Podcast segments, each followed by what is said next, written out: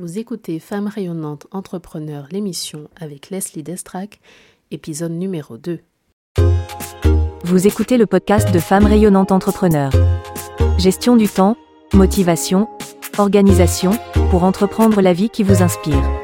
Et maintenant, Leslie Destrac, consultante business. Hello, hello, femmes rayonnantes, bienvenue pour cet épisode de la semaine. Et c'est avec plaisir que je te retrouve avec un thème bien particulier. Aujourd'hui, je vais parler d'un blocage et peut-être qu'il t'est déjà arrivé, peut-être que tu es déjà passé par là ou que tu l'as dépassé. Mais c'est un point en fait qui est assez commun avec les différentes femmes rayonnantes de mon audience. Alors j'ai décidé d'en parler simplement cette semaine.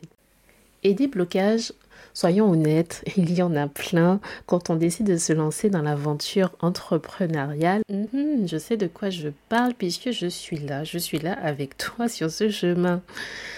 Et ce point, ce blocage, il est particulier puisqu'il va concerner différentes femmes rayonnantes aussi bien la femme active, la Wonder Woman, qui a déjà un emploi, et qui cumule avec la création d'entreprise, son, entreprise à elle, ce blocage va également concerner la maman qui souhaite également entreprendre tout en s'occupant de ses enfants.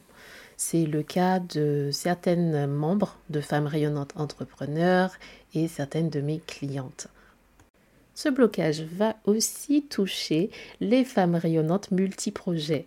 Et là, tu te dis, mais de, quoi elle parle Puisque ça fait quand même trois types de profils différents. On est d'accord. Hein et peut-être que tu me vois venir avec mes gros talons.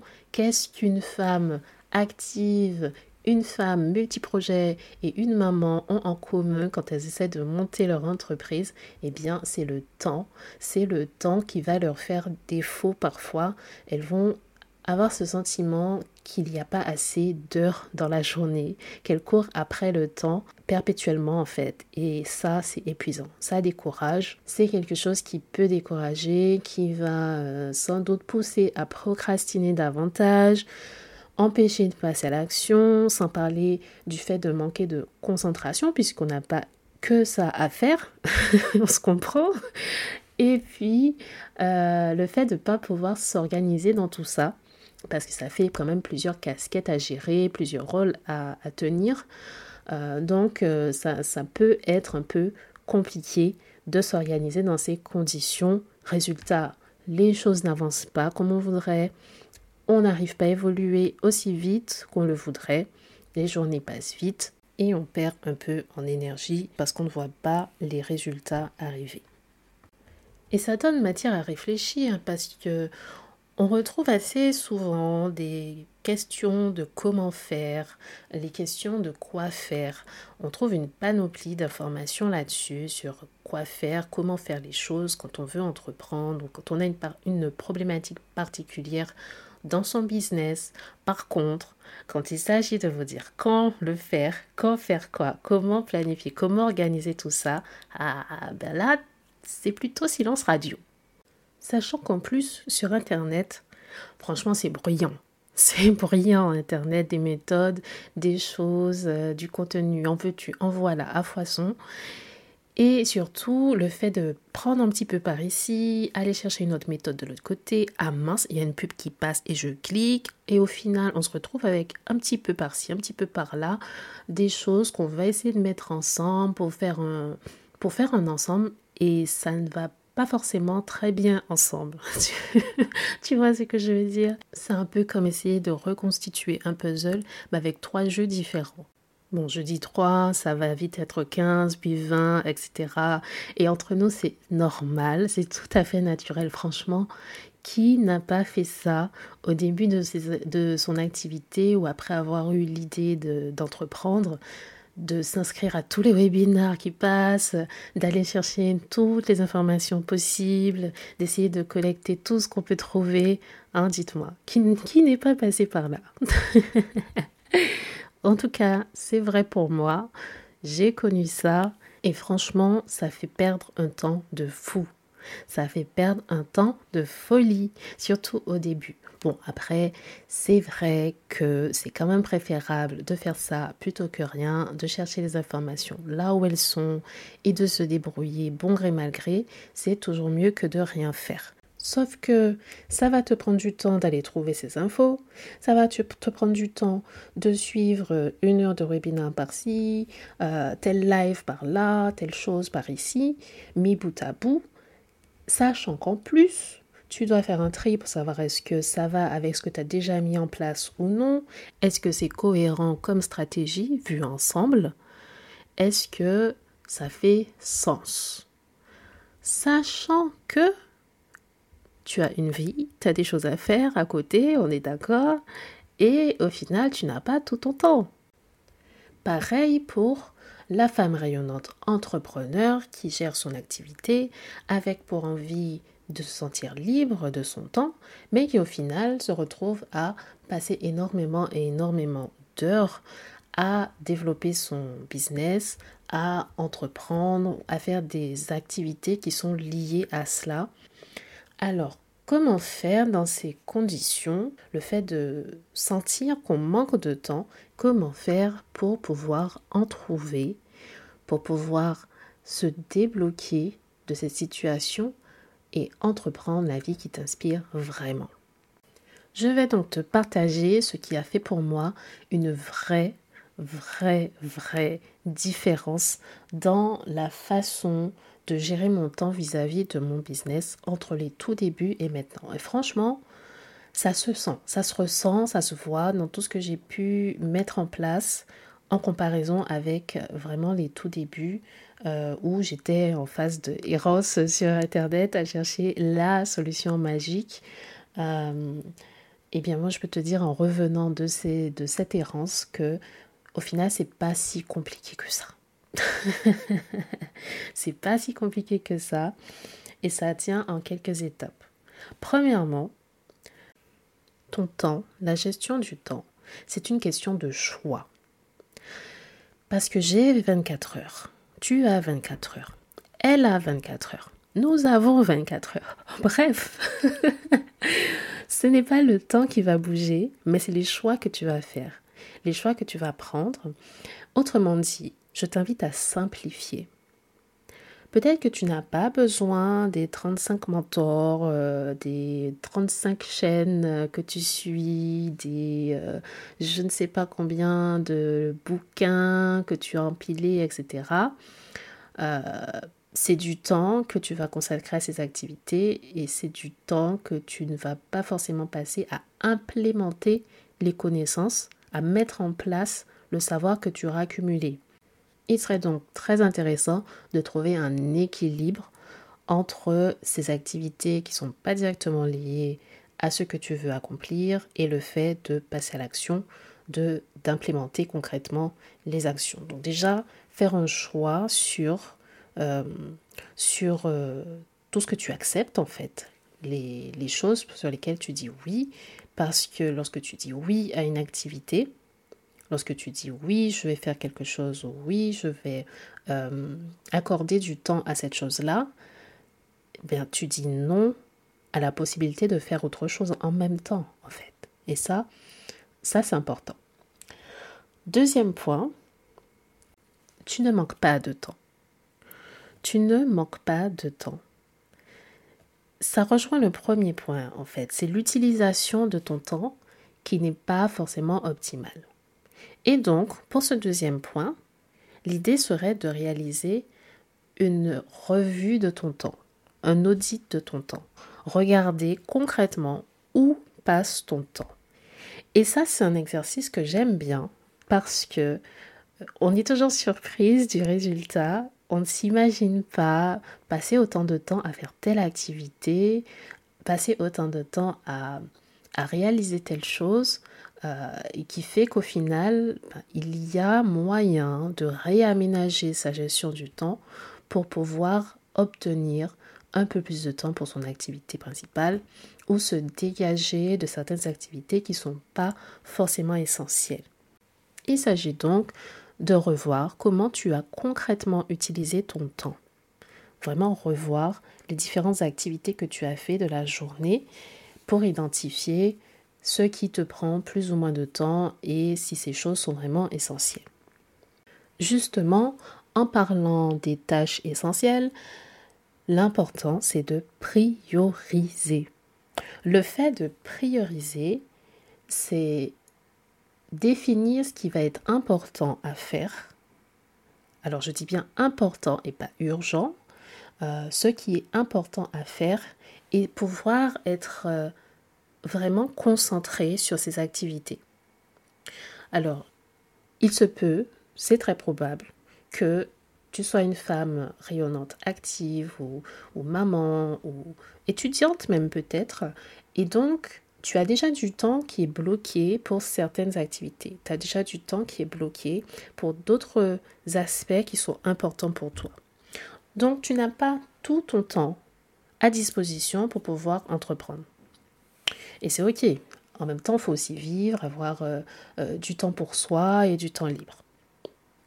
Donc, il va te falloir prioriser, être vraiment focus, vraiment axé, vraiment orienté, vraiment pointé comme un laser sur ce qui compte et sur ce qui va faire la différence pour ton entreprise quand c'est ton moment, quand c'est le temps consacré au développement de ton activité.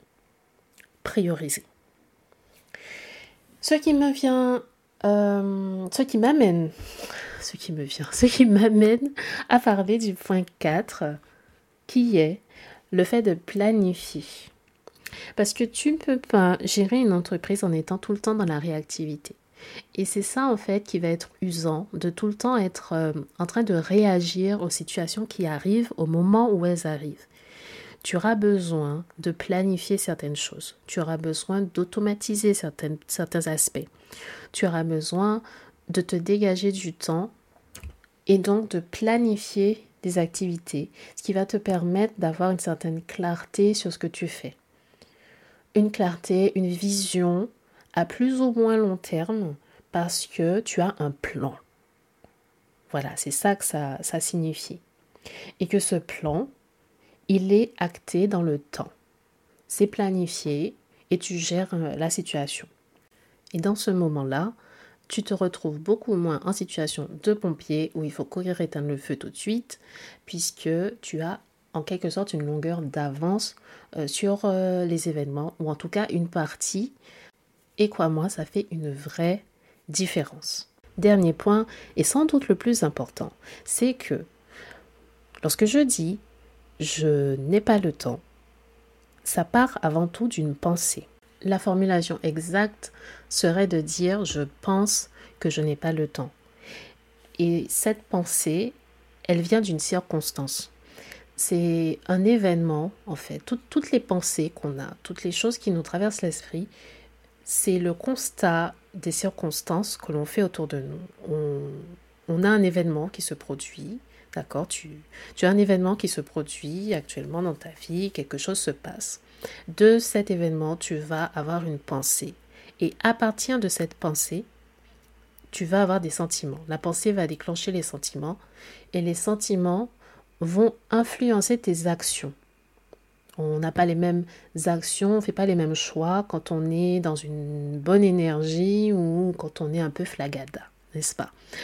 Et ensuite, ces actions-là que tu vas faire, les décisions que tu vas prendre à ce moment-là, vont avoir des résultats et ces résultats ben, sont, les conséquences de, des actions qui ont été prises.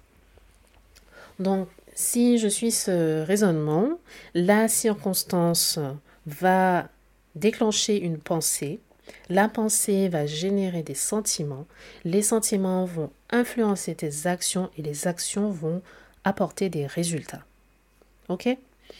Un exemple pour illustrer cela, ça peut être la femme rayonnante entrepreneur qui est débordée, euh, qui a déjà prévu des tâches euh, pour la journée mais qui n'arrive pas à s'y tenir, ou alors euh, la femme rayonnante étudiante qui sait qu'elle attribue déjà une bonne partie de son temps à euh, l'apprentissage à ses études. Et donc, de ce fait, elle se dit qu'elle n'a pas le temps. Elle pense qu'elle n'a pas le temps pour pouvoir en fait gérer cette entreprise parce qu'elle sent qu'elle n'a pas autant de, de liberté, autant de temps libre qu'elle le souhaiterait. Et ça, c'est la pensée. Résultat, baisse de motivation. Donc ça, ça va être le sentiment. Ce sentiment va donc provoquer des actions en alignement. Donc, euh, baisse d'énergie, pas trop de choses de faites, euh, un peu de procrastination peut-être. Et résultat, résultat, la stagnation, les choses n'avancent pas comme elles le souhaiteraient. Ce qu'il faut retenir ici, c'est que en faisant déjà les étapes présentées précédemment, comme le fait de revoir l'utilisation de son temps, le fait d'être beaucoup plus sélective, le fait de planifier, on peut très vite se rendre compte que ce n'est pas forcément le cas, ce n'est pas forcément un fait de ne pas avoir de temps, mais c'est plutôt euh, la façon dont il est aménagé qui ne convient pas forcément. Et ça, c'est compliqué à le réaliser quand on, quand on ne fait pas ce travail de vérification de son temps. Parce que le cerveau, c'est une machine très performante. Le cerveau va chercher les preuves de ce qu'il pense après. Hein. Donc, euh, moi, j'ai eu la situation en, en consultation où j'avais une porteuse de projet qui avait envie de se lancer, de, de créer du changement et de passer à l'action. Mais elle n'y arrivait pas. Elle n'y arrivait pas. Et c'est parce qu'il y avait cette pensée qui la gênait. Mais au-delà du fait de penser qu'elle n'avait pas le temps, il y avait autre chose derrière. C'est pour ça que je parlais tout à l'heure d'identifier quelle est cette pensée. Parce que dans sa situation, la pensée qui l'empêchait de concrètement passer à l'action, c'était qu'elle pensait que son entourage allait être jaloux, que ça allait créer des tensions. Et comme elle avait envie que ça se passe bien, eh bien, elle s'auto-sabotait. Elle auto-sabotait euh, ses capacités, les actions qu'elle pouvait mettre en place pour obtenir les résultats euh, qui feraient une différence pour elle dans son entreprise, dans la création de ce qu'elle euh, voulait mettre en place. Et ce point conclut les étapes qui ont contribué à ma transformation, qui ont fait pour moi une réelle différence et que je partage avec toi aujourd'hui, qui vont d'ailleurs faire partie intégrale de euh, ma méthode pour pouvoir mieux s'organiser et entreprendre la vie qui t'inspire.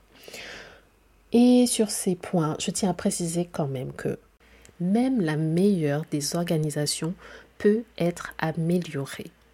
Alors, tu m'écoutes là aujourd'hui, mais il y a des jours aussi où euh, ça part en cacahuète, il y a des jours où ça part en vrille, et c'est ok. Tout n'est pas toujours timé, tout n'est pas toujours euh, euh, organisé à la minute près, euh, où tu sens que tu t'écroules sous une organisation. Non, ça, c'est pas le principe en fait.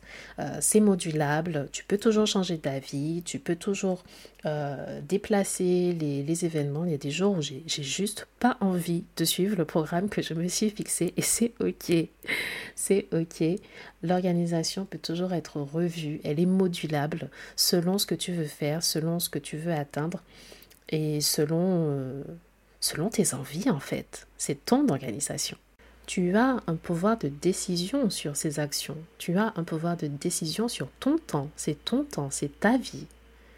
Utilise-le pour ce qui compte vraiment pour toi.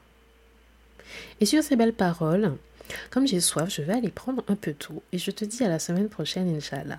Entre-temps, garde la niaque Hey, cet épisode t'a plu? Eh bien, abonne-toi pour recevoir une notification dès lors qu'un nouvel épisode sera disponible. Et je serais vraiment très reconnaissante si tu pouvais aussi faire une revue, un commentaire, afin que d'autres femmes rayonnantes puissent découvrir ce podcast.